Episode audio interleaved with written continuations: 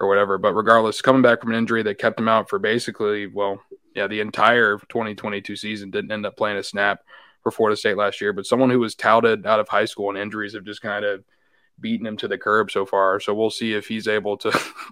God, damn. damn. See if he can wow. work his way back into the rotation. okay, I wasn't really expecting that. Hey guys, it's Terrence Nan. You're listening to Hear the Spear presented by Nole Game Day. Go Noles.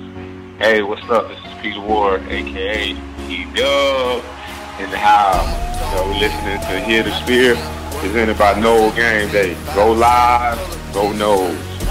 Hi, this is Charlie Ward, and you're listening to Hear the Spear. Go Noles. This is Terrell Buckley. You're listening to Hear the Spear presented by Nole Game Day. No Bloody but perhaps better known as the greatest corner to ever step on a football field, Deion Primetime Sanders. Great Deion Sanders, my brother. What's going on, man? I, I could wake up to that greeting every day, man. That was awesome. Hello, Noles fans. This is former Seminole Derrick Brooks, and you're listening to Hear the Spear, presented to you by Nole Game Day. James Wilder Jr. What's going on, James? Thanks for having me on. SSOD, Florida State or Die, and go Noles. William Bar None Floyd. Gentlemen, what's up? What's happening, guys? This is Logan Robinson from Hear the Spear, presented to you by NoleGameDay.com. We are here live on a wonderful Wednesday evening, and we've got some spring camp to talk about. We didn't have an episode last week. Not much to talk about last week. I decided to take a little break, well needed one, before we go on a roll here heading into camp with Mike Norvell's fourth season as a head coach in Tallahassee. A big, fun camp ahead. With me this evening is Dustin Lewis, our editor in chief at NoleGameDay.com. And down below is our lead basketball writer, Austin Veazey. Gentlemen, good to be back with you guys after a little bit of a break, but we're back at it and it feels good. I missed you guys. Yeah, it's been a minute. Got a chance to get the batteries recharged a little bit. And like you said, some spring football to talk about tonight ahead of a really highly anticipated season for Florida State. You know, a lot of momentum building in Tallahassee and a lot of expectations as well. I did not get the batteries recharged. I made the poor decision to go to Clemson to watch Florida State lose by 40. Um, it just never ends with you, dude. It's been a rough week. I just meant batteries recharged from seeing you guys. Oh, okay, exactly, exactly. Well, guess what? You're about to see me in person a lot more. You had your nice little break from me, Dustin, but you're now going to see ah, me quite a bit. Like a month, so I doubt it. Yeah, you'll have a little stretch there, and then I'll be out of your hair in, in a few weeks. But these next two, though, will be right up in you, and we're going to be having a good time. Florida State will have their media luncheon next Friday, and then that Monday we will have a practice. We'll actually have a practice that we'll be able to come on here and talk about and give our instant reaction to. So things starting to feel a little bit like football weather in here, things warmer in Tallahassee. So this episode will be specifically previewing Florida State's offense, which, like you were saying, Dustin, there's a lot of anticipation, a lot of high expectations surrounding this fan base for the season upcoming for Mike Norvell and his staff, and a lot of it is predicated around the offense. So we will jump into that in just a minute. As always, you can listen to this podcast on iTunes, Google Play, Spotify. I know a lot of listeners are listening on the podcast waves. Appreciate you hanging out there with us always. Also, our live stream listeners. So appreciate you guys. But uh, let's jump into things. After we missed a week, we didn't miss much, but of course, the day after that, it was announced Florida State's spring schedule that we do want to bring up to you guys so then you can be informed on that. Florida State is going to allow the media to come in to tour of duty on March 2nd. That'll be a Thursday early morning Delu. I remember that one. You you're not a fan of the early mornings, right? I'll I'll make it for that. Yeah, you you will at least for that. Uh, but overall, not a over big fan of getting up too early. So well, I mean, the coach storms is, wouldn't get along. Yeah, probably not. But the good thing is most of the spring practices are normally in the afternoon or evening, so I've got that advantage. That is a huge advantage. So yeah, we'll be out there. We'll have full coverage for you guys on Thursday, getting some early looks at some of the newcomers, including freshmen and then transfers too. I know a lot of chatter about Jaheim Bell, Hykeem Williams, what they look like working out. Uh, we'll see what kind of media related things we can give to you guys. Last Right. year was pretty locked down and we couldn't take videos and pictures and all that kind of stuff, kind of strict on that end. But hopefully, we'll be able to give you guys some good intel from what we saw. At least we'll be able to come on to hear the spear and give our thoughts. But yeah, wanted to throw that out there to you guys on tour duty. And then we'll have, like I said earlier, we'll have a pre spring media luncheon, which also includes Mike Norvell's introductory press conference into the spring camp. So we'll be talking then. And I believe we'll be hearing from all of the assistants too. Yeah. So we'll be able to be go one on one and interview a few of them, which will be good. That's always good, Dustin, being able to jump around, also eat lunch with some of the coaches. Uh, a, a really cool thing that FSU has done, and Mike Norvell has really pushed for the media to be as close as they can with the team, which allows us to give really solid coverage to you guys listening and watching. For sure. It's always cool to uh, further relationships. And, you know, a lot of the times throughout the season, you mainly get to hear from Mike Norvell and the coordinators, but now we'll get a chance to hear more from the actual position group coaches and how guys are progressing, how some of the new guys are kind of assimilating and asserting themselves early on. So, yeah, that should be exciting ahead of, you know, the team actually getting on the field that following Monday.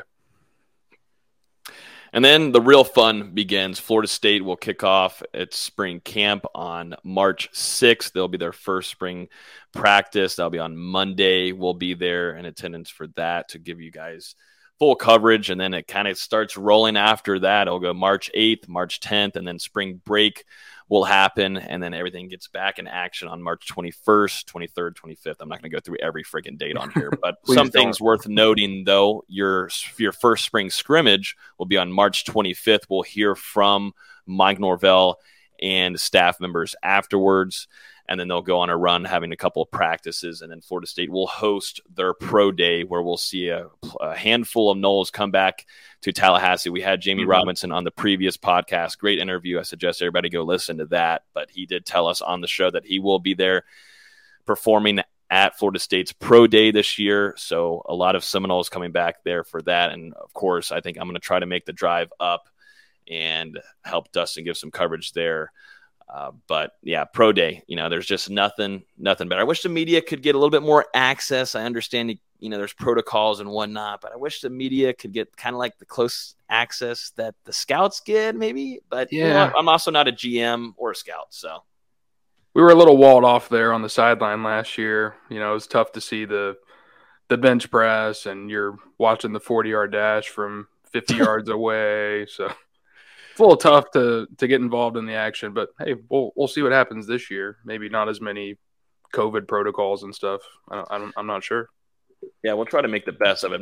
Trying to time a 40, Dustin, while looking at it vertically is not the easiest way of doing it. And then also trying to tweet it and be like, I think he ran a four, five, one. I don't know, though. It could be like 0.10 seconds off. So, Yeah, I don't think I timed uh, Corbin at like a six five, and I'm like, yeah, I don't I don't think that's right. no, I don't think that's right. Maybe for you, you think you can run a 6 5? I don't know, No, probably he's, not. At, he's at least in the sevens. I'm thinking like a eight three. eight Three? Come on, man. Blow my knee out halfway through. I, come on. I, I expect higher than that. We'll, we'll see. I don't. Oh. I don't either. Can we can we, can we get a uh, run, Dustin run like they do with Rich Eisen? Oh, now that would be good. Can we do it for charity? Maybe that's something we can do in 2023. I Do need this all for charity. A year and a half of training, something like that. year and a half of training. Strict regiment. Yeah, maybe that might be the way of doing it. But yeah, that's going to be Florida State's pro day. A lot of Noles coming back for that, so we'll give you guys coverage then.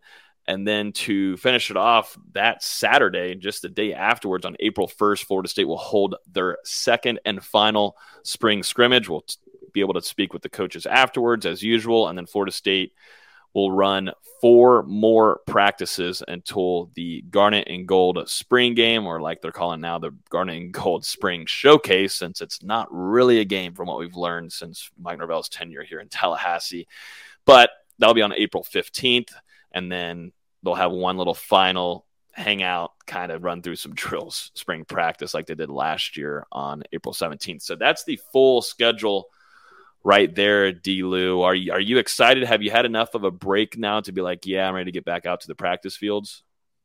I think so. Got enough time in, in February, and you know it's crazy. It, it already feels like December. I mean, I guess it has been a couple of months, but just ready to get that football feeling again, getting a first chance to kind of check out this team, see how guys that have been here for a while are making progress, see how some of the the true freshmen from last year have taken a step forward in this tour of duty. You got to think some of the guys in that um, 2022 class that some of them didn't get here until the summer. So this is really their first experience with the tour of duty these last couple of weeks. So I mean a lot of a lot of factors going into the spring and there's going to be a ton of guys fighting for spots as well when it comes to starting jobs or even just being in the rotation. So I think a lot of exciting storylines kind of to go from here.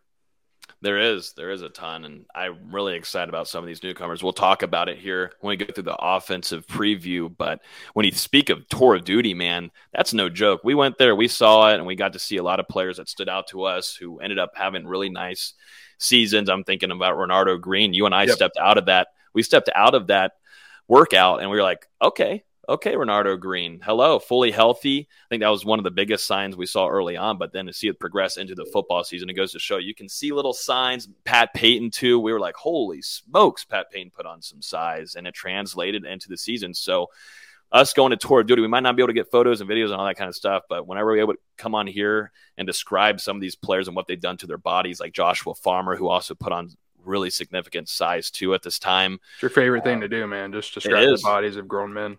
It is. It is. Uh, we have one of our riders down in Miami, Dylan, uh, at the booster tour right now, and he said Tatum Bethune is there with Mike Norvell, and saw a picture the other day of Tatum Bethune looking pretty big. I'm interested to see what he looks like when we see Tour of Duty. I bet he's putting on a little bit of size, and um, Coach Storms is going to put him through a cut, a cut later on, but.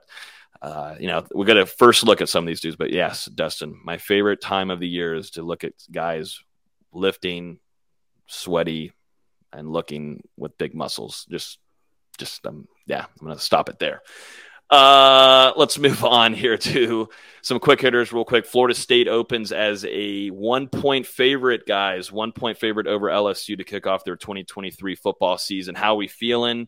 Does that seem right? Is that too much? I mean, it's one friggin' point. It's 50, it's almost 50 50 here. Things are going to change quite a bit. It's only February, but Early signs, though, they're giving it to the Florida natives and uh, the home crowd maybe favorite going into this one before Brian Kelly comes down to Orlando again. Both teams had played their bowl games in Orlando, so this shouldn't be anything new to them. But definitely the perk goes on Florida State's side. Doesn't don't have to travel far whatsoever, and they got the best shot of LSU in New Orleans with a heavy LSU crowd there. And Florida State did bring their crowd for sure, absolutely, but um, you know, this should be very, very heavy FSU as we saw at the Cheez It Bowl, absolutely showing out like crazy. And that was expected. But what do you guys think about this early line, guys?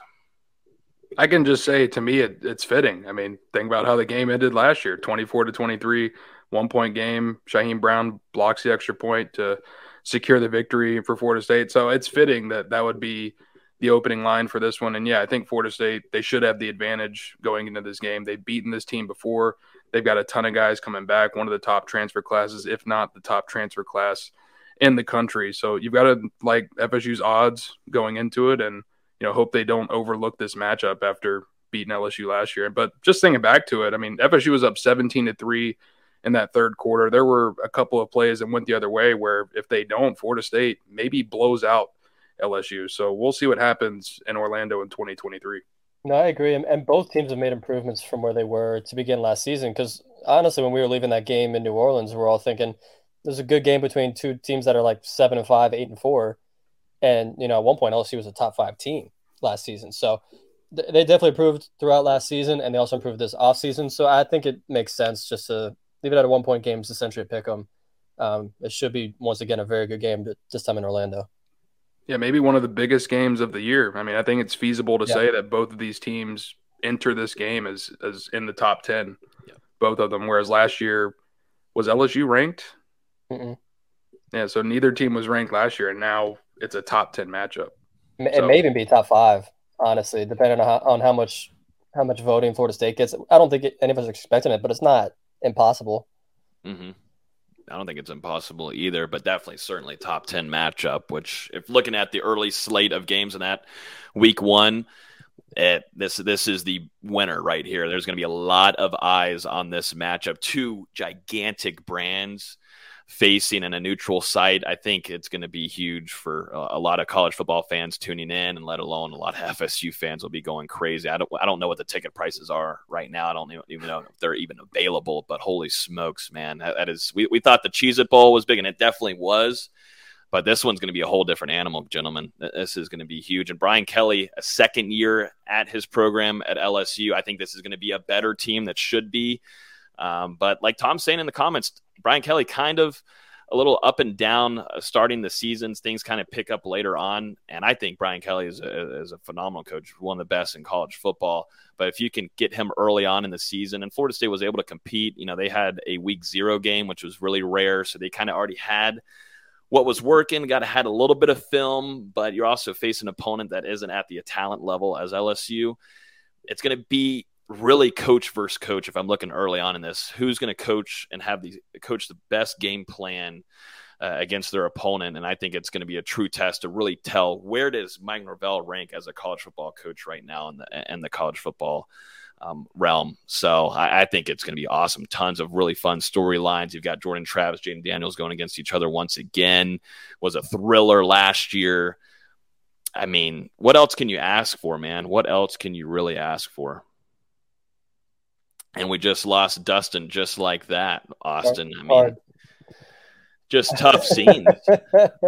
tough scenes. Uh, um, yeah, I mean, you really can't ask for more. You know, like I said, th- these are two teams that didn't have many expectations last year, and then grew into huge expectations as the season went on. Um, and now it should, like I said, it should be a really, really good game.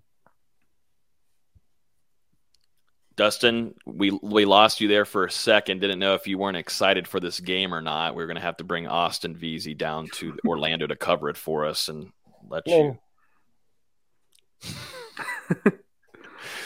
But uh, yeah, no, I, I, was just talking about Dustin how what just the, the, anticipation, the hype. Like you don't even have to hype this game up. It, it adds that kind of thrill factor to it from what we had last season alone, and bringing in a team that has a ton of expectations in Tallahassee, and also is the same way at LSU with stars on both sides of the field for both teams. I, I just just sign me up, man. These tickets aren't going to be easy to grab. It, it, it's just going to be a fun weekend in Orlando even last year when these two teams weren't ranked coming into this game, I mean, there was a lot of excitement for Florida State fans to get a chance to play LSU, you know, an SEC team, seeing Brian Kelly come down, who had obviously just beaten Florida State the year before in the season opener, and the team that he was able to build through the transfer portal at LSU and everything. And now with this one, I mean, there's nothing you really have to sell. These are going to be two top five teams uh, on paper. It looks like this is going to be an extremely competitive game and you know, depending on who wins this one, this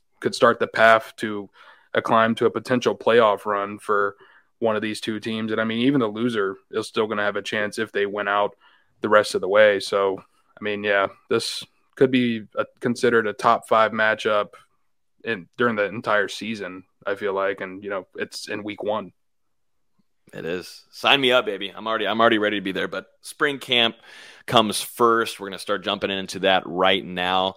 Florida State, like we talked about, not too far away from kicking off their spring practices. And we're going to start off with offense this week. Next week, we'll jump into defense and talk about Jared Verse's defense, I should say, and Fabian Lovett. But offensively, I think some question marks last year for there was a lot of question marks on the offensive side for us. What kind of what different stride, what kind of improvements is Jordan Travis going to take? Can he stay fully healthy? That was one on his side of things. And then you look at the wide receiver room after a really disappointing year the year previous.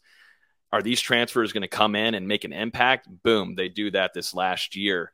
We're looking at this offense in a whole lot of different ways. What is Trey Benson? What uh, uh can he even run with that leg? I mean, every FSU fan was freaking about his the pickup there that Mike Norvell Mike Norvell made and David Johnson. You know, God forbid they bring in Trey Benson, but he goes in, he balls.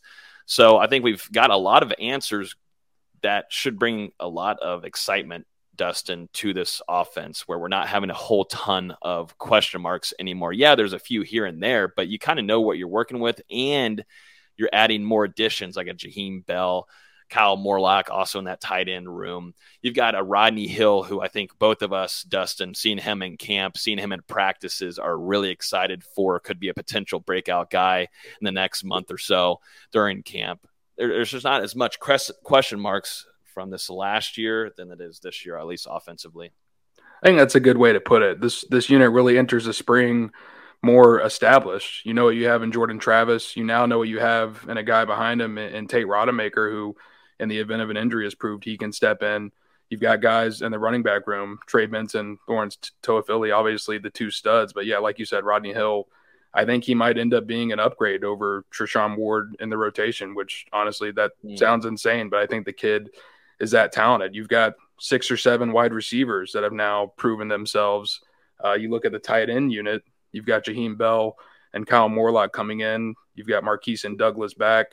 Put some gravy on that biscuit. And you've also got Brian Courtney, who made some tremendous strides during practice uh, throughout his true freshman season and then made a little bit of an impact there down the line, catching that two point conversion in the bowl game against Oklahoma. And then on the offensive line, you've got five guys coming back who started a combined 44 games last year. You're bringing in three very quality transfers, and you've got some other young guys in the ranks Julian Armella, Jalen Early, Bryson Estes, who have showed promise as well. So this offense, they've got a lot of faces on there. We're going to kind of see how things shake out as far as the rotation. I think at some positions you kind of already know where guys are going to start or maybe guys that are going to play a lot. But there's some interesting names throughout the position groups that could also really rise up the ranks starting in this spring. It's crazy how much how much a year can make a difference. You know, last year we are going into it going and what's the wide receiver room going to look like? You know, is Travis ready for the next step? Is the offensive line going to be ready? Now we're coming this season. We know for the most part what the receivers are going to be. You can talk about who's going to replace Pokey Wilson. Um, you know what the tight ends are going to be. You know what the running back room is going to be. And uh, there's going to be some shuffling on the offensive line. We'll talk about it here shortly. But it, it, we're a lot more positive than we were this time a year ago. That's for sure. Absolutely. I'm going to bring up some question marks here that I have going into it. There's not a ton of them, but there's probably two here. My first one is Winston Wright Jr how available is he going to be? What's his availability going to look like going into this spring? Because we were there at practices, Dustin. We would see him catch balls, and we're like, "Oh my god, oh my god, this is going to happen here!" Because everybody on Twitter, anything we tweeted about Winston Wright Jr. would fly through the roof with retweets. Because there's a lot of excitement for what he can bring to this offense mm-hmm. and the deep threat, his speed, and we saw what he did for West Virginia. And can that production come over to a Mike Norvell offense? That would be obviously really exciting to watch. But what is going to be his availability? I'm interested and going to ask, you know, Mike Norvell specifically kind of what what the game plan for him is because he practically used that whole last season to rehab and we never got to see him hit the field can Florida State get him into the rotation this upcoming season uh, you know it's make it or break it now for him and I'm interested to see what the game plan there is for the speedster from West Virginia and then probably my other one is going to be how is Florida State going to utilize and and use really Jaheim Bell on Mike Norvell's offense. And I'm interested to see you could put this guy out wide, you can put him in the slide, you can put him on the line, you can put him in the freaking backfield if you want to. That's how talented he is. I'm just wondering how they're going to use him specifically and it's going to we're really going to find out we're not going to find out much. Maybe we'll see a little bit in practices and definitely we get the fall camp when we get that, that far but i'm really interested just first off the skill set that Jaheim Bell is going to bring into a Mike Norvell offense with a trio of tight ends. It, it, this is the first time where I'm actually excited about talking tight ends. We have never talked, we've never gotten excited on here on this freaking show ever. Forever long we've been doing this show. We've never gotten excited about talking about tight ends ever. Nobody, nobody in the comments, no one. But now I'm excited about the trio, your first trio, and even a youngin like Brian Courtney coming in. And people, I don't want people sleeping on Markeston Douglas, but I think Two, you know, Jaheim Bell, how are they going to use him? That's probably two of my question marks going into this camp. It's going to be really interesting to see uh, how they use Jaheim. Like you noted, you can put him in the backfield, you can flex him out li- out wide, you can use him as a traditional tight end. So I mean, this is a really a guy that they can move all over the offense, and it's going to be you got to think about a guy like Mike Norvell, a very creative offensive mind. It's going to be fun to see some of the positions that he ends up putting Jaheim in. And then just going over to Winston Wright, yeah, he used that entire 2022 season basically as a basically to rehab and we got to see him some in practice, and it just never really felt like he was 100% on that leg yet, whether it was still physically or even that mental hump of just getting over the injury. But seeing videos of tour of duty and you know some of his social media posts, it looks like the sleeve is off of that previously injured leg, and now you know you look at the calendar, you're getting closer and closer to a year removed from when he suffered that injury. By the time the season starts, he's going to be 16, 17 months or so out from the injury. So, I mean, yeah, at this point, you're hoping in the spring he's going to be full go. And he's really a wild card right now because he's a potential replacement for Ontario Wilson if he's able to get back fully healthy. Obviously, a guy who's a speedster who's proven himself over in the Big 12, both as a receiver and as a, a guy on special teams, a dangerous returner. So he can make a huge impact um, on both units if he does come back, and that's going to be something interesting to follow over the first couple of weeks of spring camp because there's a lot of guys in that wide receiver wide receiver room. And, and arguably, his biggest skill set is the one Florida State needs, and that's just someone that can take the top off of defense. We saw what Jordan Travis can do with Pokey Wilson. I think Winston Wright's a little bit more talented than Pokey. Um, so to have a guy that has has that speed, has that athleticism, has the abilities he has, if he's fully healthy, it's only going to be good things for this offense. We saw what Pokey did against LSU. We saw what he did against Miami. Um, hopefully, hopefully Winston Wright can step right into that, right in that role. My biggest question is how the offensive line shakes out because this is the first time that they have like really good depth, and you're wondering, wow, they've got seven or eight guys that could possibly start, but five spots. You know, you're only losing Dillan Gibbons from last year. With we'll see what happens with D'Mitri Emmanuel, but it kind of looks like he's going to be back for next season. And like Dustin mentioned, you're bringing in Jeremiah Byers and Casey Roddick and Keandre Jones as transfers how, how does that last left guard spot work out? Does someone get shuffled back to the bench for a guy like Jeremiah Byers to step up? I think that's going to be really interesting to see how that shakes out during spring. Yeah, it's going to be tough because I mean, you really have what eight or nine potential bona fide starters on that unit. I mean, from the guys coming back, you've got D'Mitri Emmanuel, Robert Scott, um, Maurice Smith, Darius Washington, and Bless Harris, who all started games for Florida State last year, and then coming in Casey Roddick, Keandre Jones, and uh, Jeremiah Byers, obviously from UTEP. And then think about some young guys in the ranks, Julian Armella, who showed a lot last year during practices, and we thought he was going to work his way into the rotation. Um, Jalen Early as well, Bryson Estes, I mentioned them as well. So, I mean, that's 10, 11 guys fighting for, like you said, five spots we'll see how it shakes out. But that's a good thing for Florida State. And I think Alex Atkins and the rest of that offensive line staff, they've got to be kind of salivating over the amount of combinations they're going to have here. And then when you think back to last year, Florida State was kind of hit with some injuries very, very early. Kayden Lyles knocked out during the preseason. Maurice Smith went down at one point during the preseason. It was like, wow, is the season over before it even starts? Florida State's lost both of their centers. Darius Washington dealt with injuries. Bless Harris was out for the season. Yeah. He, st- he was the starting right tackle out for the season after playing against Duquesne. Remember, so, I mean, remember, Dealey, we were looking at that. We're like, oh my god, this is over. LSU is just going to rip off the side now out of nowhere. Yeah, I mean, thankfully, Jazston Turnetine is there, so I think it's great that you have eight very experienced guys. Where in the event you suffer an injury, uh, two injuries, three injuries, you've got guys that you can insert in there, and especially when you look at Bless Harris and Darius Washington, even Robert Scott, those are versatile guys. They can both play inside or outside. I think a guy like Jeremiah Byers, who played right tackle at UTEP, he could do the same thing at Florida State. He can move inside, he could play outside. So the flexibility is something that's going to help the Seminoles as well. Hundred percent.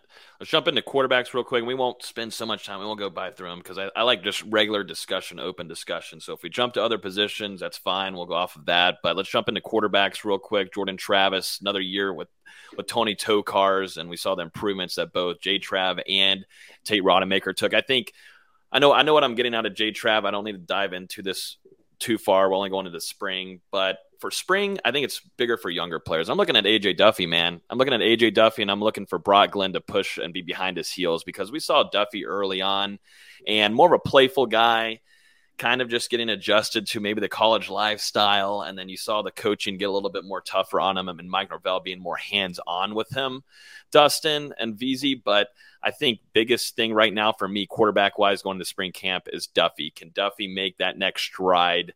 And then also Brock Glenn. What, what, what are we getting out of Brock Glenn? Will be fun to watch. The little bits. And, and I, I think it's going to be great to have Duffy with Glenn right behind him. Honestly, this might be the best thing because if you thought about it, Tate Rodemaker was ahead of him. Um, and there was no competitiveness there at all for that. Um, and, and Duffy was kind of just sitting there behind, and you know he had the few walk-ons with him, but you know having a younger guy that high, you know, a, a highly touted prospect uh, on the recruiting side of things as a quarterback coming in and coming to compete with you to take a, a depth spot week by week is going to be fun to watch. But specifically this spring camp, I'm watching Duffy and Glenn, and primarily I want to see improvement out of Duffy because uh, there there needs to be improvement. I agree. I've kind of got it separated into two different tiers. On one on one side, you know, obviously Florida State they need to protect Jordan Travis during this period. They already know what they have in Jordan Travis, but you've got to think ever since he arrived at Florida State, got under Mike Norvell in 2020. This is a guy who's made strides every offseason, and he's always been able to add something new to his game. So I'm just wondering, going into his final collegiate season at Florida State, what's J Trav going to be able to add this time? Because there's still some things that he can step uh, take forward as a quarterback. We'll see what he does, but you know, I'm sure the guy's working hard. We saw today up to 209 pounds, so that's obviously going to be helping as far as uh, durability wise. And then the other thing, you know, you were kind of talking about it, but can Florida State begin to look for their quarterback of the future while knowing what they have in Jordan Travis. You know, you can put Tate Rodemaker, AJ Duffy, and Brock Glenn through a lot this spring. I feel like give them a, a ton of different reps. You know, if Jordan Travis needs a, a, rest day or or something like that throughout the spring, it's kind of a, a unique opportunity with Jordan coming back and being the unquestioned starter for the second straight year. And yeah, like you said, Duffy, he kind of struggled to acclimate at times in 2022. And Brock Glenn, I mean, this is a guy, this was Florida State's top quarterback target. They went out, got him, flipped him from Ohio State. He's coming in with um, one heck of a mindset on his shoulders. And I mean, that's just to go out there, compete, and try and win the job. And you got to think you've got Luke Kromenhoek committed as well. So a year from now, you're going to have three very talented young signal callers on campus competing for that spot to replace Jordan Travis uh, a guy like Duffy, a guy like Brock Glenn can begin to set themselves apart beginning right now. Yeah, I'm really interested interested to see how these young guys work out. Um, as we mentioned, Brock Glenn's coming in. He's going to be pushing these guys. Ideally, you don't want him being the second or third quarterback, though. So as long as Tate Rodemaker and AJ Duffy can continue making those strides, um, that that's really what Florida State needs from the quarterback position this offseason more than anything. Yep, I, I I've been really impressed with Tokars, you know, being able to get close with him and talk with him and to also see what he's been able to do on the field, the product that he had put out with Jordan Travis, and then obviously the game that we've talked about so many times at Louisville with Tate Rodemaker coming back and responding after his interception and winning that game on the road was huge on a Friday night. But really um, specifically the, these two younger guys. I want to see what happens, the kind of chemistry. Also, I'm, I'm, also looking at Jordan Travis as a vocal leader this this year. I, I, think we saw a turn of that a little bit after that three game losing stretch. We saw him being a little bit more assertive in practices, definitely going at the defense and chirping up a little bit, something we had never seen in his career whatsoever. He's more kind of kept to himself kind of guy. I think we're going to see more of a vocal leader out of Jordan Travis this upcoming year. Florida State's pushing very hard, getting the Heisman campaign rolling and everything, advertising. I, am seeing not that he's going to be a, Jameis Winston kind of vocal. There's it's very hard to be at the Jameis Winston level, just personality wise and outgoing wise, and and chatter wise. But I think we're going to see a little bit more of that kind of Jordan Travis this upcoming spring camp, honestly, because I think it's shown to help a lot leadership wise for not only this group, but this team overall. And it's he's already got the respect of his teammates, but some things need to be told and they need to be told at that moment to make things change and hold everybody accountable. I'm expecting to see a little bit of a more mouthy Jordan Travis, and I don't think that's a bad thing.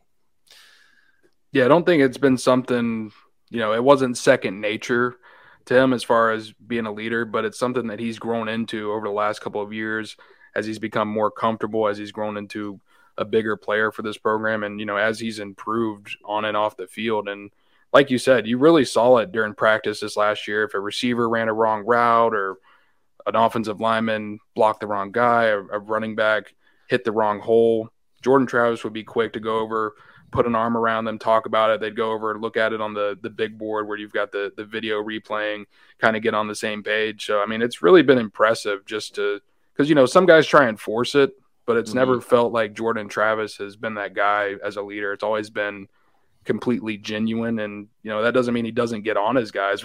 We've seen him go after the defense as well.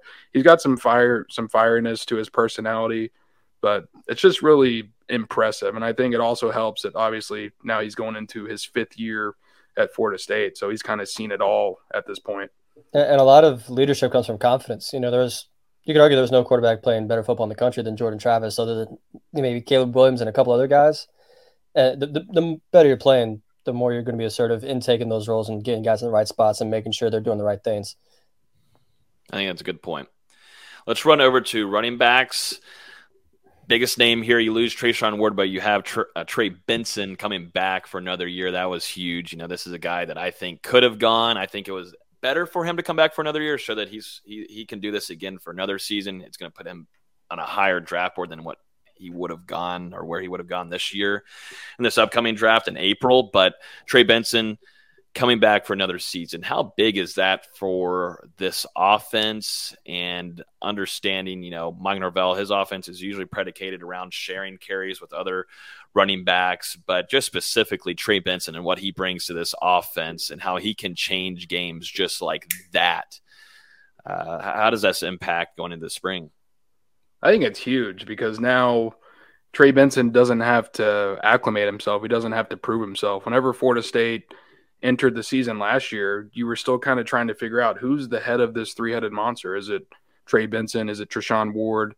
Is it Lawrence Toafili? And finally, you know, unfortunately for Ward, whenever he went down, Benson finally got the shot as the feature back and I mean, absolutely ran away with it during the second half of the season, coming up just short of a 1,000 yard season. I mean, man, one more decent run against Oklahoma and he gets there. But think about it. He, he hadn't really had any college experience at that point, was coming off a major knee injury. Now he's going to be another year removed from that. Already has a year of experience in Florida State system. And I think he's really just starting to reach the ceiling um, that he has as a running back. You know, he's still got, he still needs to hit running lanes better. There's still some different – aspects of his game that he can take step steps forward at. And I think he saw that coming back for another year, working with Mike Norvell, working with David Johnson, who have put so many guys in the NFL level who are having success um, up there. That's going to help him take that next step and, and really have another, maybe even an, we'll call it another breakout campaign this season. And it's going to help to have a guy like Lawrence Toafili, who's been here for a couple years, and a guy like Rodney Hill, maybe even Caziah Holmes flanking him to help him out. Yeah, as he talked about, he, he still needs to hit right lanes a little bit better. We saw it in both the LSU game and the Oklahoma game, where sometimes he just dances around a little bit too much, try to get east west, where sometimes he just needs to hit that hole and go. Um, another offseason is going to help. Having confidence in the knee for a full offseason is going to help. We really don't know where the confidence was in his knee this time last year. Mm-hmm. Now he's had a full season under his belts, and, and he can get back to being well. We think I think he can easily be a 1100, 1200 yard rusher if he stays fully healthy. Yep, if he can stay fully healthy for sure. I'm looking at to like you were talking about Caziah Holmes, someone that we really haven't seen much of at all. Didn't get to play last season. Penn State transfer. Penn State usually will trot out some pretty damn good running backs. I'm interested to see what Penn State saw in him, and then the now availability him coming into Tallahassee and being a full go. I really liked his press conference. I see a lot of confidence, at least coming from that press conference when we were covering it.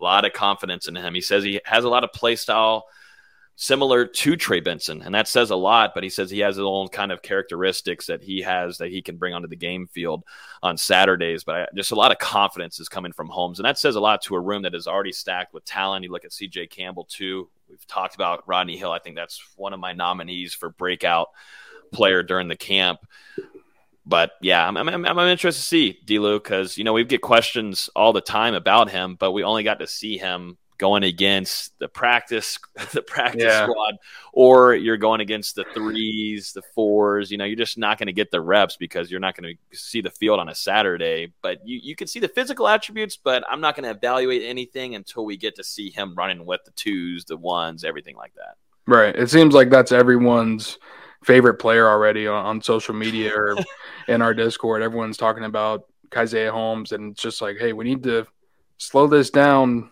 a little bit, you know, because he he didn't really play much at Penn State in 2021 while dealing with some injuries. Was on the practice squad this past year. And I mean, he did he did earn co offensive scout team player of the year. I think he shared it with Geno English. I mean, obviously, Florida State saw some things in practice, and we're going to see how he kind of transitions over here, actually getting reps with the first team, the second team, and yeah, we'll see how it goes from there. But right now, my favorite kind of to replace Treshaun Ward in the rotation, maybe even more than what what Ward was able to produce last year, which is crazy to say because I mean this is a guy who has been a starter, obviously right there in the rotation the last couple of years behind Corbin um, in 2021. Started out as a starter this year, lost it to Trey Benson, has led Florida State in average yards per carry the past two years. I mean, it's going to be no easy task, but Rodney Hill, he just has all the talent in the world. And I mean, yeah, damn good player.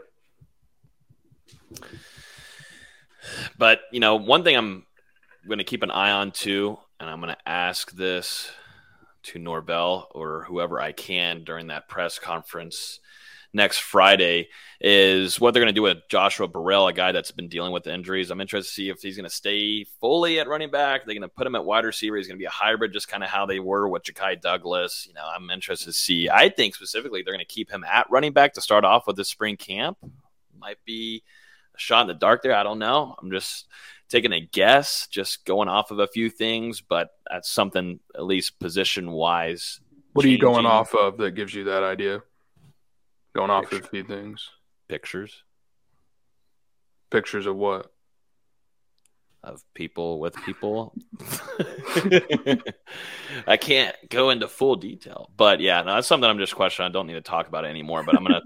I just need to know these things, man. I need to know them for future pieces. You know, as, as you know, position changes, they get a lot of views. So, just need to so see what's going on with Burrell. I just don't know what they want to do with that kid, but I just want a fully healthy Burrell. Can I ask any more of that. I just want to I want to give this kid a fully healthy because remember we were talking about him at wide receiver and Anquan Boldin type build, not going to be the fastest guy that's going to burn you, but he's going to take down those contested catches. Yeah, uh, I'm just interested to see what they do with him, what what the game plan is for him. My prediction is he sticks at running back.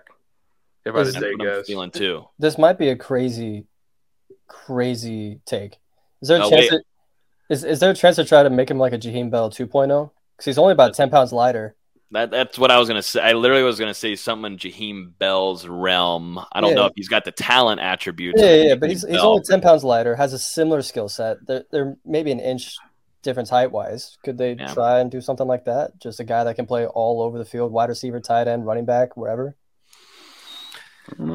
That's why that's why we have spring camps, baby. I guess we'll find out soon. I'll be able yeah. to tell you on here, VZ. I don't know. But Either way, just hope he figures it out because obviously he's dealt with some setbacks injury wise. His first two years at Florida State hasn't been able to record a, an offensive statistic yet. And if you guys remember back, uh, dating back to when he was a high school recruit and committed to Florida State, this was a guy a, a major bell cow for FSU at the time. So it would be good to see things uh, work out for him in Tallahassee jump over to the wide receiver room, gentlemen, was the biggest question mark on offense this last year, I would say. I mean, damn, go in the transfer portal, you make these additions, you don't even have your end quote your best transfer at the wide receiver room with Winston Wright Jr. not being available at all last year. And then you still get that production. oh my god, I'm dying. But uh it's not fun like breathing in your own spit. I highly suggest no one do that. But going into that room, though, Mycah Pittman coming in, John and Will, Johnny Wilson having the season that he did, um, and then Deuce Spann. I, I, think for me, my my question mark out of this room is going to be Deuce Spann. Can he take that next step? Because we were just talking about earlier, taking the top off of a defense. Deuce Spann should be able to do that alongside if Winston Wright Jr. is fully healthy. You add that on there, man. I mean, goodness gracious, you've got gadgets in every type of scenario for what you want to do. Short gain, mid gain, red zone, deep threat, a lot of different, lot of different kind of talents and advantages you can take as an offensive coordinator like Mike Norvell to go against your opponents and defenses. But I think my biggest thing is, is Deuce Spann. Can he take that next step in that rim? Because I kind of already know what I'm going to get out of Micah, Johnny. I want to see more consistency out of Johnny, but specifically Deuce Spann. That's my question mark. Will that next step be made? And I, and I really do think it will be This is an interesting one, right? Because Florida State, I mean, man, so much talent coming back in this room. You aren't losing Ontaria Wilson, who played a crucial crucial role last year, and you're losing Malik McClain, who was kind of a spot starter and also heavily involved there in that wide receiver rotation. But I mean, man, like you said, Logan, Florida State, so many different guys that they can use in so many different scenarios in that wide receiver core. Um, the big one for me is can Johnny Wilson just become a little bit more consistent when it comes to catching the ball? That you know there were some drops last year, and yeah, like you said, there's some other guys. Deuce Spann. you want to see him become a little bit more consistent. I think a big one for me, Kentron Poitier really made some impressive plays last year, and I mean, man, six foot four, a guy who can really go down there and help Florida State as a deep threat with Ontaria Wilson and Malik McClain kind of shifting out for Florida State, can he kind of step in there? And a Winston Wright, who I mentioned earlier as a wild card. I mean, man, you can just talk about this position group forever. What's Hykeem Williams going to do? The the five star early enrollee who's already on campus. Vandrevius Jacobs led the state of Florida in receiving yards and touchdowns as a high school senior. He's here too. So I mean, man, there's just talent, experienced talent, young talent kind of in the middle, developing talent. When you think of a guy like Deuce Spann, who's still kind of figuring out all the characteristics of playing wide receiver after beginning his college career at quarterback. So, so much for Florida State to work here, work with here. A lot of excitement, and Austin said it earlier on the podcast. We wouldn't have been saying that a year ago when we were going into spring ball. There were so many questions like, are these guys going to be good enough? And I think they are. Yeah, to, to your point about Poitier, he was he was second on the team in yards per reception and second on the team in and receiving touchdowns. He, he came on in a big way last season I don't think any of us saw coming. Um, and he made some really impressive catches, especially in the red zone. There's, like Dustin said, there's so much talent in this room, even just all the way down to the freshmen between Hykeem Williams, Goldie Lawrence, Vandrevius Jacobs. Just a ton of talent in this room. It's going to be interesting to see how how it all rotates throughout the game and who they're relying on down the stretch in the fourth quarter if it comes to that. Tom's asking on here which which one of the new wide receivers do you think stand out? He said he's going with Vandrevius Jacobs. I'm also going with Vandrevius Jacobs. Hykeem Williams is Hykeem Williams. I, I think through his career there, Vandrevius Jacobs is gonna gonna prove a lot of people wrong. This this kid is really really good. You're gonna have to put on a little bit of size, and I'm not expecting him to make that jump this year. No, but I think a guy that can stand out maybe later in the spring. We're going to fall camp. I think I'll be like, okay, yeah, once he gets another year under his belt, this is going to be a star in the making for Florida State's offense for Mike Norvell in the future. I think Jacobs comes in a little bit more polished as a wide receiver than Hykeem, but the athletic attributes that Williams brings are just eye popping off the charts. And if he can figure it out, you know, how to track balls, how to run crisp routes, he's going to be very useful for Florida State very early on but just the raw athleticism, I don't know if you're going to be able to keep off the field. Mm-hmm. And yeah, y'all were just talking very highly of Poitier there. I'm given a bold prediction here. I wouldn't be shocked to see him in the starting unit in 2023 kicking off against LSU. Not be shocked. Don't hate it. Um, all right, let's go over to tight end, which wow, I'm actually like I'm not like bored right now. I'm not about to fall asleep. I'm not gonna be disappointed or anything. I'm like I'm jumping right now, being able to talk about this tight end tight end room, both in newcomers, guys that have already been here, and then some younger guys that we saw make those strides this last season, like Brian Courtney. Uh, let's jump into the biggest name in this room. It feels like, and not the biggest guy, Markeston Douglas, but Jaheim Bell. He transfers over from South Carolina, was getting hit up from a lot of schools across the country as he should, just the talent that he brings and what he could bring to an offense. But he specifically decides to come to Tallahassee and play for Mike Norvell. Why do you think that is? He decides to pick for pick Tallahassee and, and finish off his college career at Florida State. Why do you think that is specifically?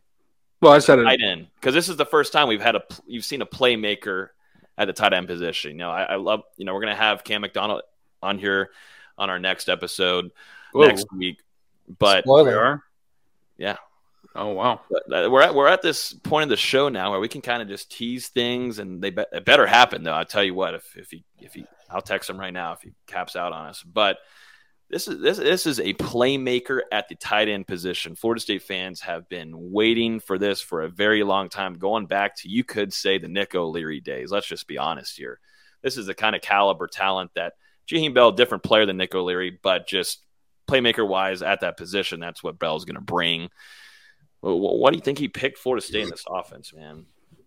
I mentioned it earlier, but I think it's just the creativity of, of Mike Norvell as a head coach and understanding that he's going to be able to be used in a ton of different ways in Tallahassee, not just as a traditional tight end, but also in certain aspects that fit him as a player that are going to be able to showcase him and, and what he can do for the next level as well. You know, South Carolina, they kind of used him as well, flipped him to running back at one point when they were when they were dealing with some injuries, but they're more vanilla with how they utilize his skill set. And I think Norvell sees something really unique with Jaheim that could potentially unlock something that Florida State hasn't had at tight end over the past couple of years. Yeah, I just think Norvell did a great job of selling selling Bell what he could be in this offense. Like Dustin said, someone that can move around all over the field and not be relied upon as one of the only playmakers, like kind of like he was in South Carolina. We, we just talked about the running backs, the wide receivers, even Jordan Travis as a running threat. There's so many options for this offense. And you plug Bell in there, it's just one more thing for the defense that they have to worry about. Yeah, going around, going back to maybe we'll go to Kyle Morlock, and then we'll go to some guys that are already had been with the program for a little while, like Markeston Douglas, Brian Courtney. Uh, you know, Kyle Morlock, a guy that Florida State was able to recruit to 6'7, 250.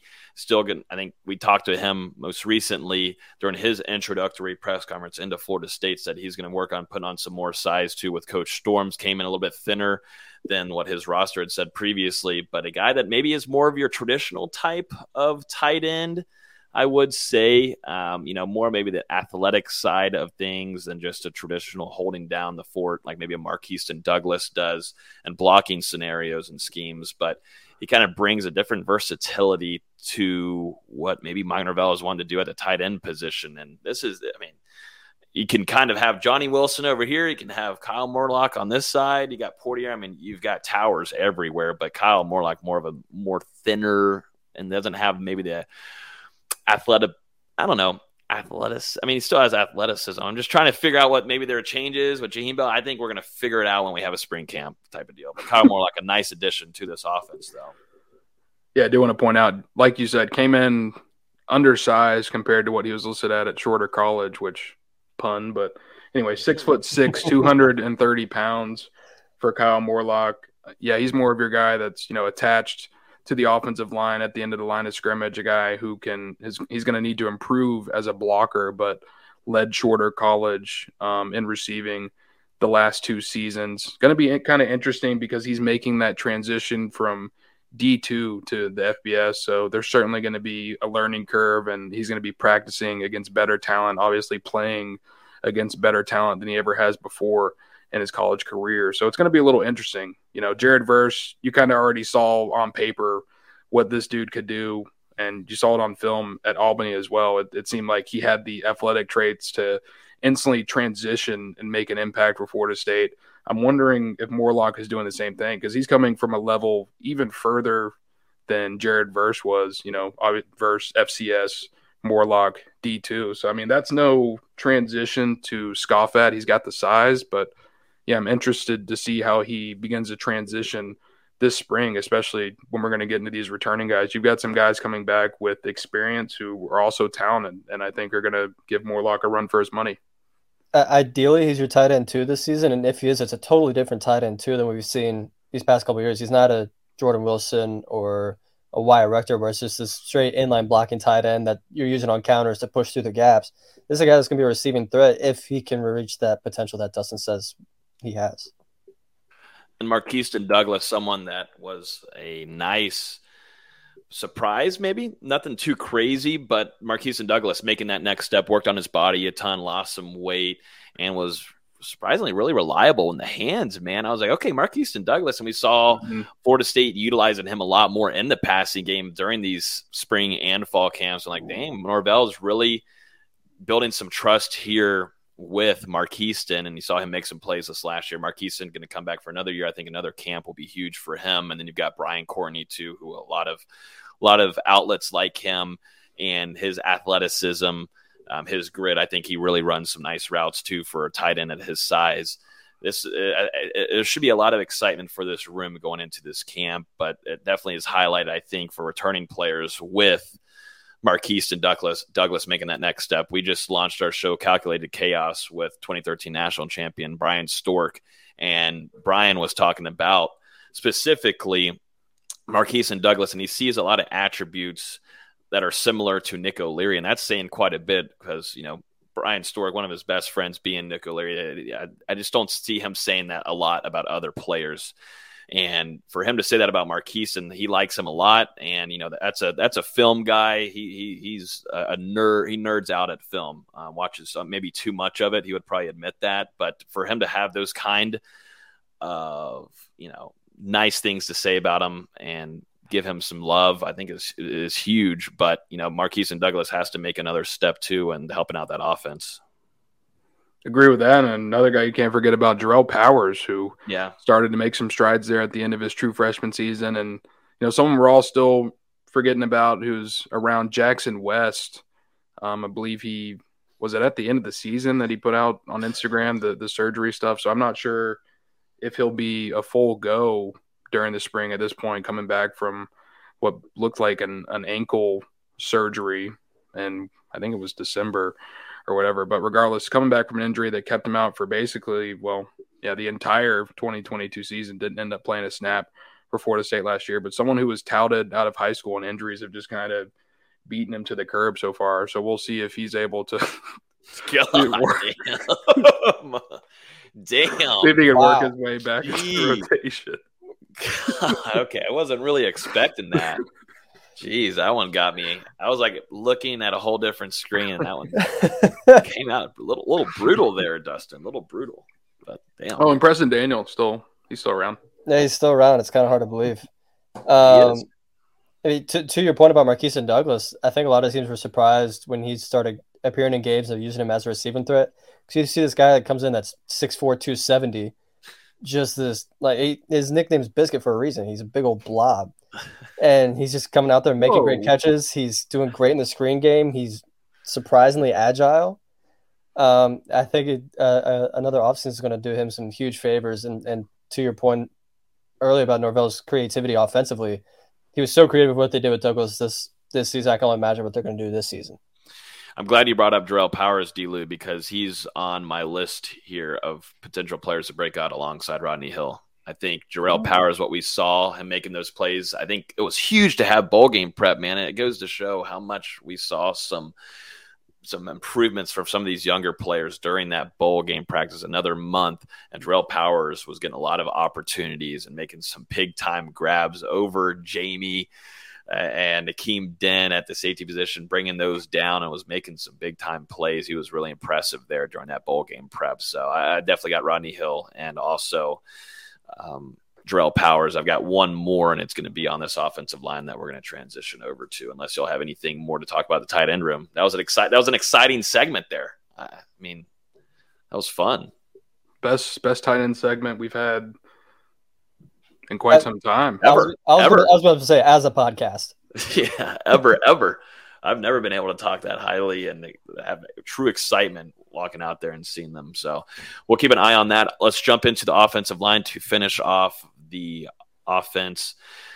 Florida State, you know, making all those moves. VZ, you were bringing up earlier, all the transfers that they brought in now, what's the biggest question mark for you guys going into this one? I think VZ, you brought it up earlier, yours, but what do you think, Delu, stands out to you? It doesn't really have to be a question mark, but what really stands out to you going into spring with Alex Atkins' offensive line, where we all agreed earlier, it seems like there's depth, but there's even like better talented depth there, and still some young guys that still need to go out there and prove themselves and make that next step.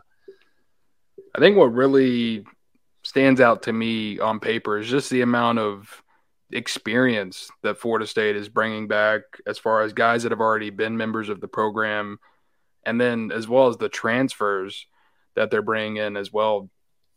I mean, we've talked about Florida State's offensive line and the rise that this room has been on over the last couple of years. And I think you can comfortably say, especially if D'Mitri Emmanuel gets that waiver for an additional year, that this is the best offensive line room, at least right here, looking at it in the spring, that FSU has had in ten years, more maybe, that, I think, maybe more. I mean, Uh, like I said earlier, there's eight experienced guys who have a bona fide chance to start, and then there's some interesting young talent behind that that Florida State is going to be developing for the future, or maybe even the present, if one of those guys really impresses and breaks into the rotation. And I mean, even further behind that, think back to that 2022 class. You've got five redshirt freshmen right now on the team. You've got Lucas Simmons, a six foot seven international recruit from Sweden, who's already enrolled and, and going through the tour of duty and going to be there for spring. So, I mean, from top to bottom, just kind of like the wide receivers, there's experience at the top, there's talent to be developed at the bottom, and feels like this unit is set up not only for now, but for future seasons as well. So, I mean, you've got to be excited for what Florida State is going to field in 2023, but then the building blocks are also there for 24, 25. I mean, they've Alex Atkins, Norvell, the the recruiting staff, they've done a really good job of stacking this room to, like I said, compete now and maybe even be better later. With so much talent in that room, would you be surprised if after spring someone leaves? It wouldn't surprise me. No. But at the same time, I think you can pitch that you're going to have eight or nine guys consistently involved with yeah. how Florida State has dealt with injuries the past couple of years. It's just it's just going to happen at some point. Someone is going to go down that you don't expect, or you're going to suffer a season-ending injury during the preseason. That's just kind of been the luck for Florida State as of late. So I think there's a real pitch to to keep you know nine contributors, maybe even ten. No, for sure. It's just you know a lot of guys want to play right away, so I'm just curious to see if we see any movement, especially in this room, because you know there's there's a ton of guys in this room. I think what are we? What is it up to? Dustin, 19 scholarship offensive linemen. 18 right now. 18. This, this is a lot of bodies. that is a ton of bodies. It's a lot of bodies and a lot of body mass. Yeah, I mean, I just try and think back on it. Like when you look at the guys maybe deeper in the rotation, maybe someone like Zane Herring, Thomas Shrader, I think are two guys that that would jump. But Bryson Estes, it seems like he's got a role with this program. Julian Armella obviously has a role. Jalen yeah. Early is working his way there. And then when you look at the top eight, you know, the, the five guys that are returning and the three guys that Florida State are adding in, I think none, none of those guys will probably end up transferring because they understand the roles that they're going to play this upcoming season. Um, it's going it's going to be interesting to uh, say the least. Like I said, there's so much flexibility, versatility amongst this group. I mean, you look at Casey Roddick, he can play center.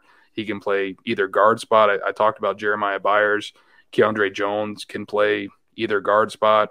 Got guys across the roster. I mean, Darius Washington, we saw him work from tackle to guard. He played center sometimes. I don't think he liked playing center. And I think he's hoping he does not have to play center because Atkins was getting on him during practices. But and, man, and I believe Roddick even played right tackle a little bit at Colorado.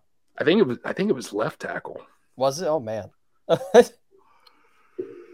Someone do their research on that one. One name that I uh, am going to add to the breakout list is going to be Armella, and it really depends too on his recovery, dealing with an injury, and he's in the right. rehab process. And I don't know how much that will really take effect in spring and the camp and his availability, but just overall this off season, I need to see. I want, I want to see a fully healthy Julian Armella because I'll be honest with you guys, someone that was giving Jared Verse some fits here and there was true freshman Julian Armella. And Julian Armella had to do a lot of learning. He's very Coach Atkins very hands on him, but hands on with him. But you know, what I love about Mike Norvell and allowing the media to have all of this access and for us to be there for the entirety of these practices is be able to go from position group to position group whenever they're doing individual drills and hands-on stuff. And I'll be able to go over there and listen to Coach Atkins and Armella and you know Coach Atkins. This isn't tennis. We're not doing golf thing. You know, it is not fun being out there and getting chewed out, and you are going to get chewed out. But what I love about Lucas Ar- or Lucas Armella Julian Armella is he will go up and he will listen and he'll move forward to him into that conversation. He won't step back. He's not putting his head down. And I really respect that. And I don't see that out of a lot of the other freshmen. Yeah, they do listen, but Julian Armella will take that step forward. He will take he will take the beating. And I, I think Atkins sees obviously has growing respect for Armella because he was right behind um, and that second group for Florida State. Obviously, Darius Washington having the most experience, he would be subbed into games um, and whatnot. But uh, whenever Scott would be hurt on the tackle position, you know, Julian Armella would jump into there and practice and take over that role. So there's a lot of trust there already built with Coach Atkins, and we just know the physical attributes he brings. But man, he was given a lot of fits to some of those defensive ends, specifically Jared Verse, like absolutely pissing him off. And I thought that was great, and it was, shows good signs for what's going to come, what's to come out of Julian Armella. I just don't know when that opportunity will come but for him to continue to make growth, and I think he has a potential to break out either if he's fully available this spring, if not this fall camp. But uh, really, the biggest focus: get healthy, man. Get healthy because that's a talented tackle that you want to keep in your program for uh, as long as you can. The competition is only going to help him because I think Florida State sees it. This is more another bridge year, I think, to kind of develop a guy like Armella, develop Jalen Early, develop Lucas Simmons, because those three are really your offensive tackles of the future right now when when you look at this offensive line room. And I mean, at least one of those guys, maybe even two of them, are going to need to be prepared to take over a starting job or at least a spot in the rotation in 2024. It might happen this season, depending on uh, the injury luck. So we'll just have to see. But Florida State, I think they've done a good job of, of stacking this room. You know, last year, 21 scholarship offensive linemen. Maybe they can go grab another one or two out of the transfer portal if the numbers hit up right. But right now, 18 with eight bona fide experienced guys, I think Florida State in a very good spot. Anything else? Offensive line? Yeah, what about fullback? Yeah, I mean, we can oh, jump into a little DJ Lundy package. I mean, it always, well, I can't say it always delivers now, but it's. I got to tell you guys. Like three I, out of four, three for four. I think yeah, best rate seventy five percent. Three or four, or four out of five. Yeah, one of them. Yeah, it's pretty good. It's it's a damn good package system. You've got DJ Lundy coming back, but I had a dream last night. Okay. And this, Fabian Lovett at fullback, oh, the fridge short yardage, goal line package. I don't know why. I had a dream about it last I mean, night. Him and DJ Lundy were back there together. Trey Benson at running back. I mean, Jesus. honestly, I would. Was it like a like thousand it. pounds by then? You're getting up there. I would like it because there was, times in goal line where we were like, where honest, where there wasn't enough strength, enough push. You know, you throw Fabian in there just to toss a body around. I think that'd be kind of fun. Yeah, his base. We should have done. With, we, we should have done with Robert Cooper. Is what we should have done. Mm-hmm.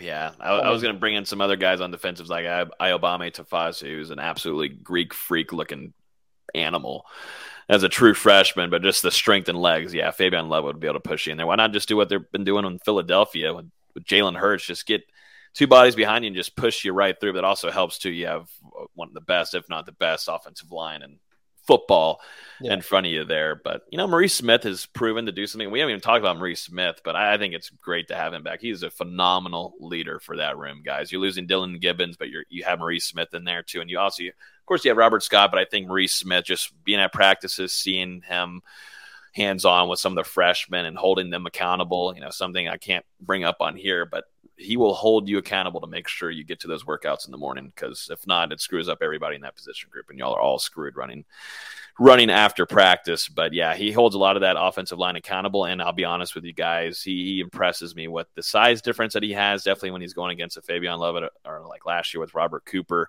uh, you know him battling and being able to hold his ground is really really impressive so that alongside his leadership being the glue this upcoming year will be huge, and keeping him healthy will be key because we talked about it after he got hurt. Delu and Jacksonville, we thought this season was done. It was a wrap. It was over, and it just goes to show that maybe we kind of don't talk about Maurice Smith and give him his roses sometimes, give him his flowers and whatnot. But that man, you know, he, he lays it on the line and he tries his hardest to stay healthy and he goes against some some nasty mother effers in the ACC on the defensive line. He does a pretty pretty well job. So uh, I, I got to give him his props before we head into spring camp.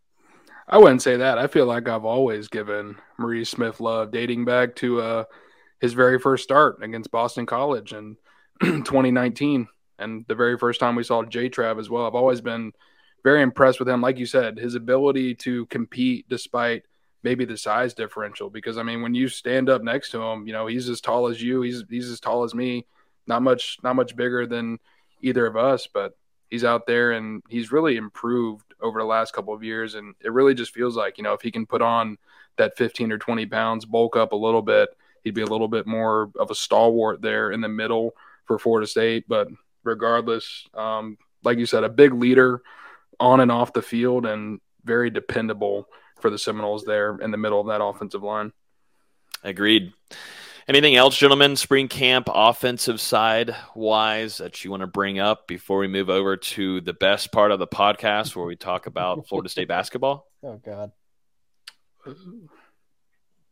Dustin's think of anything he can to stall it. He's trying to find like which walk on might come out of nowhere and be a star. Who could break out? Which preferred walk on might get a scholarship?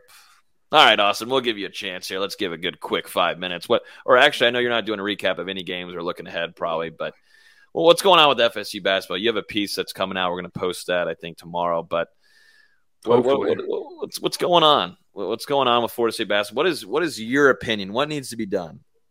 Good lord, where do we start? I mean, you're coming off a game where you lose by 40 to Clemson, and then you lose at home to Boston College, who sucks. like, I'm not gonna beat around the bush. That's not a good basketball team. Like, you you can't.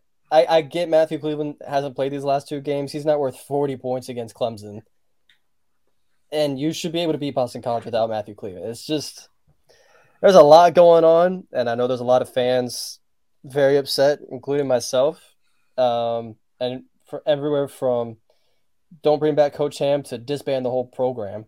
Um, I've seen everything in between. It's just it's a complete mess of a season that's been affected from injuries, missed evaluations to attrition. If you want to look at these last few years, the scheme, it's just everything. The defense is terrible. They're not communicating. They're not trying.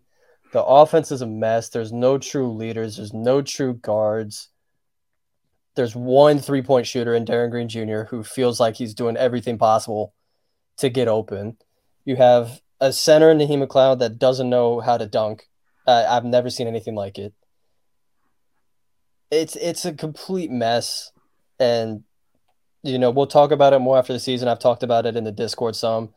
This roster is going to change a lot this offseason. Um, we're talking five to six guys leaving, and that's you know that's opening spots for transfers. Which Coach Hamilton's been very honest about. You know, we should have bought in heavier to the transfer portal instead of bringing in five freshmen for this team. They need guys next year that can play and play immediately.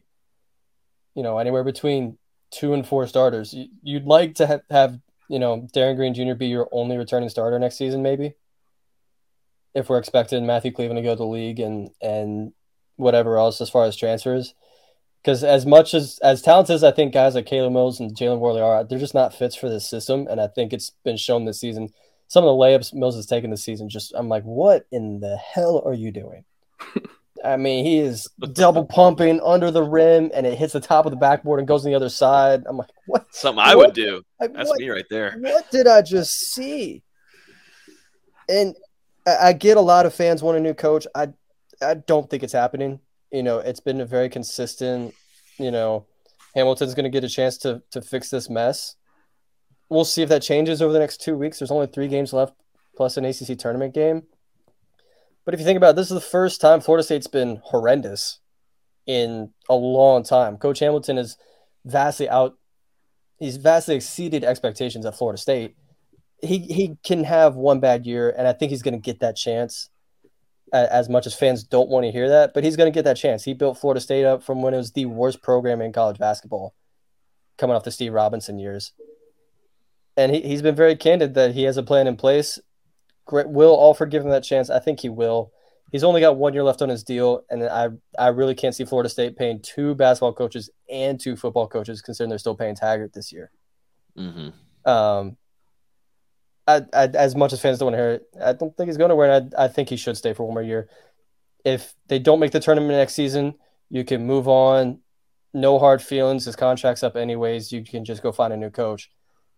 If you try to force him out this season, it's going to get ugly. I'm just going to be honest. That's one of the leading legends in, in the sport. A Mm-hmm. guy that broke a ton of barriers in, in college basketball, not even just basketball, just basketball in general you know, being the, the first African American assistant at Kentucky. That was a, that was huge for that program. Then he built up Oklahoma State. Then he built up Miami, and now he's done this for Florida State for 21 years.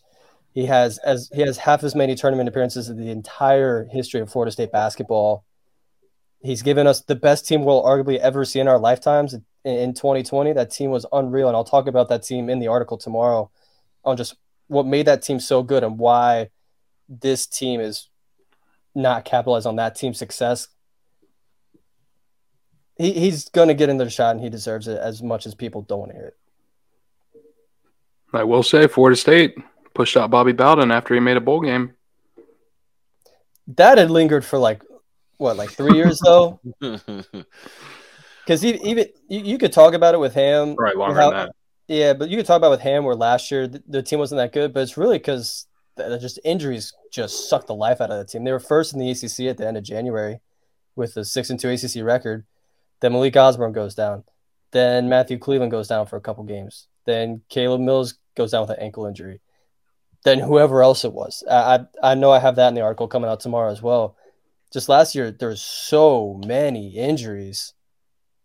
So th- they had that excuse. This year, that's not as much of an excuse. It's just been bad basketball from the start. You know, losing to Stetson, losing to Troy, losing to whoever else was in the beginning of the season because I've tried to block out as much of it as possible.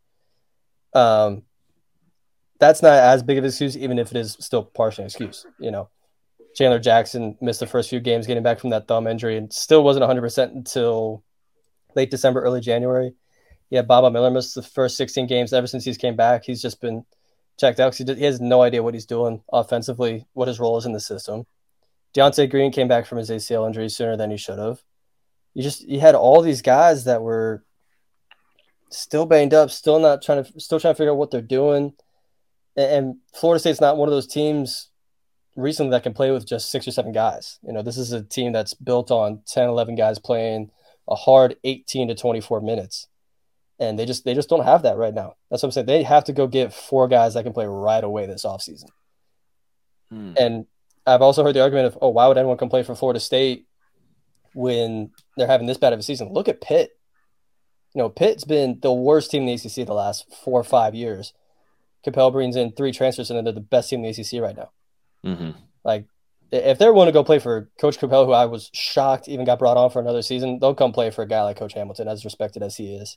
Mm-hmm. Yeah, he's got the respect around the whole college basketball world. And then I'm just wondering too, when do you think? How do you how do you get your team back on on track here? Because it feels like like you were saying, well, there's, there's, the there's, there's, no getting back on track this season. Well, like, not this season, but like not this season, but how do you build that back to say, all right, let's get back on track and things got to go back in order how they used to be because we used to respect the hell out of, and we still do. You know, this is a this is a season, but Leonard Hamilton he he ran a tight ship and he built a family bond around it, but it doesn't seem like that might be the case anymore. How do you bring that back though? Um, I'm just wondering, definitely, if you're going to be switching up your, I guess you are cleaning out your roster and you're bringing in newcomers, and you know you got to hope they believe in that you you got to find some leaders, some some guys that'll step up. You know, get guys where they're supposed to. I, I get the gold standard is Trent Forrest, but he's the gold standard for a reason because those last two seasons he was doing everything you want out of a leader of a program, just on the court, off the court, out in the community, get guys where they're supposed to be on the court. You know, if you needed a bucket, he could go get it. If you needed a stop, he would guard your best player. And people people just respected him every time he said something because when he said it, he meant it. There's no guy that's been there, there, no one's been like that these last two years. There's been no guy that you could look at and go, yeah, that's our guy. You can maybe argue Malik Osborne last year, but once he went down, you know, it, it fell off the trail. And people would have said that for Jaylan Gainey this year. I've I've heard that where he was that glue guy. He tears his ACL, you know, two weeks before the season, and it's just not the same leadership wise. They've got to find that leader, especially as a point guard a, a guy that knows where everybody's supposed to be. I think they have to change the scheme up a little bit. You know, the switching one through five has been meticulously broken down and broken apart recently. Um, Florida State actually defends almost longer than anybody else in the country because teams are just constantly ball screening to get the matchup they want and then just scoring off of that. Um, I think I think that's got to get fixed. The offense has to get fixed slightly there's a lot of things that need to happen this year, and I think Hamilton and Alford are going to have a conversation about it.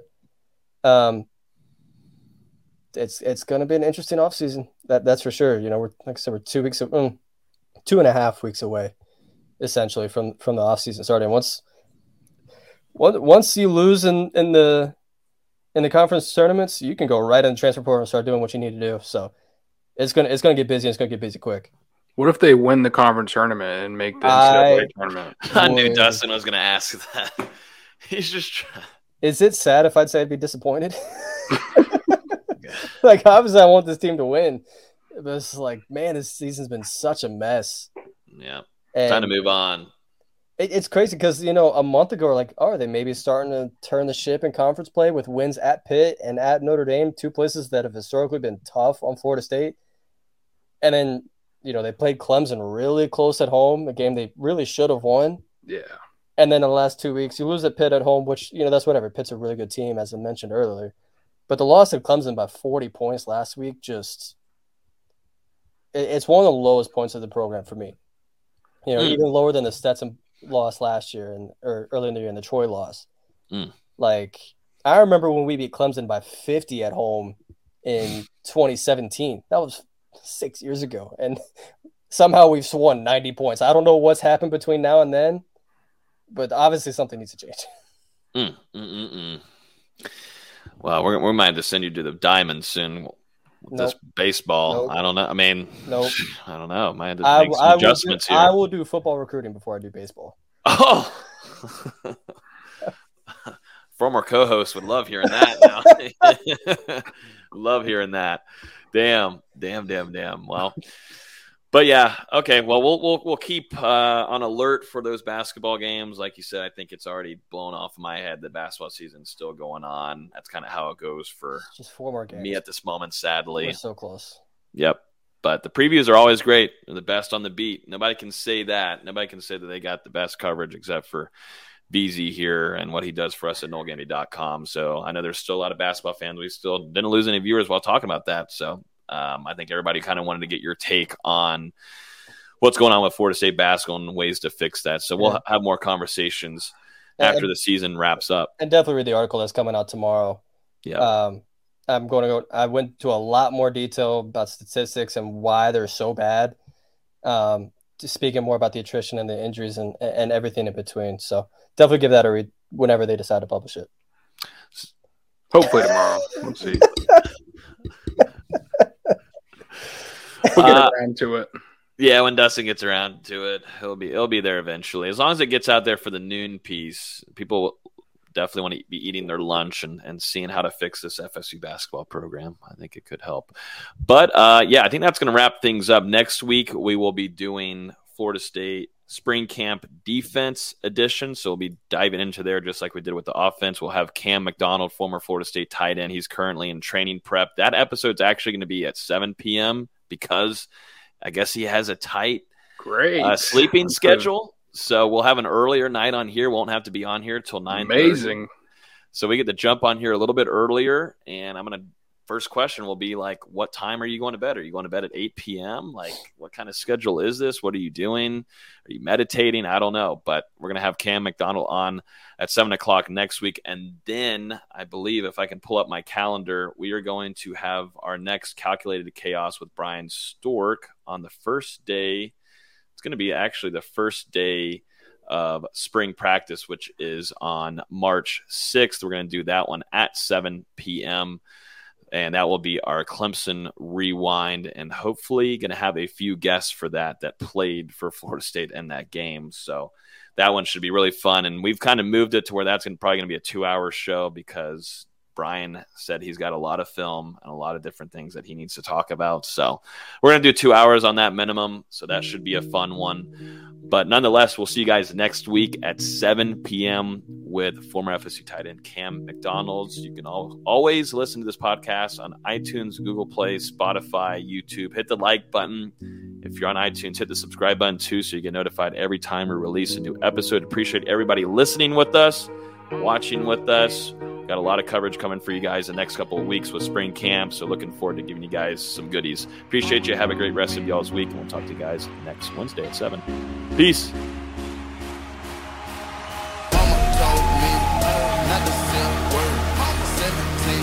Same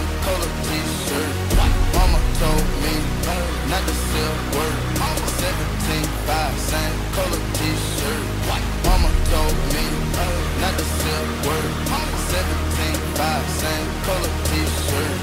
Mama told me not Got to sell work.